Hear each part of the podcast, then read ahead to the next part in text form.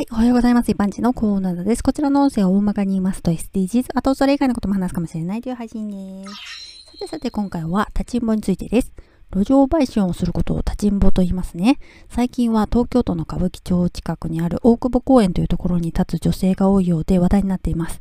なんだか怖くて見に行けないし、見たくもないですけどね。現場は見たことないですけど、テレビのニュースでは何度か見たことがあります。大抵取材中の女性が立ちんぼに間違えられるっていう展開ですね。最近立ちんぼ人口が増えているということで、これは背景に貧困問題があるからですよね。中には稼ぐには立ちんぼしか手段がないと思い込んでる人とか、支持されてる人もいるんでしょうけどね。今回はそんな貧困問題にスポット当てるのではなくて、私が昔間違えられた話です。2回あるので、今回は初めて間違えられた時の話をしますね。東京都渋谷区の八甲という犬の銅像の椅子に座って友人を待っていました。立ってませんね。座ってますね。一般的な待ち合わせ場所というか、八甲でね、みたいな感じで友人と単純に決めた場所です。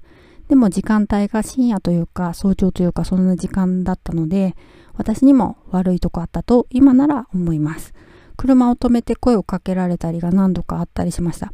しばらくして一人レゲエ風の外国人が来て英語で話しかけてきました。私は英語わかりませんけど断ったら逆ギレして怖かったです。まあ、勘違いしてほしくないんですけど、これは決して自慢話とかではないからね。ああいうのは女性なら誰でもいい人たちというか、人を上から下まで見てたりとか、キモい話だからね。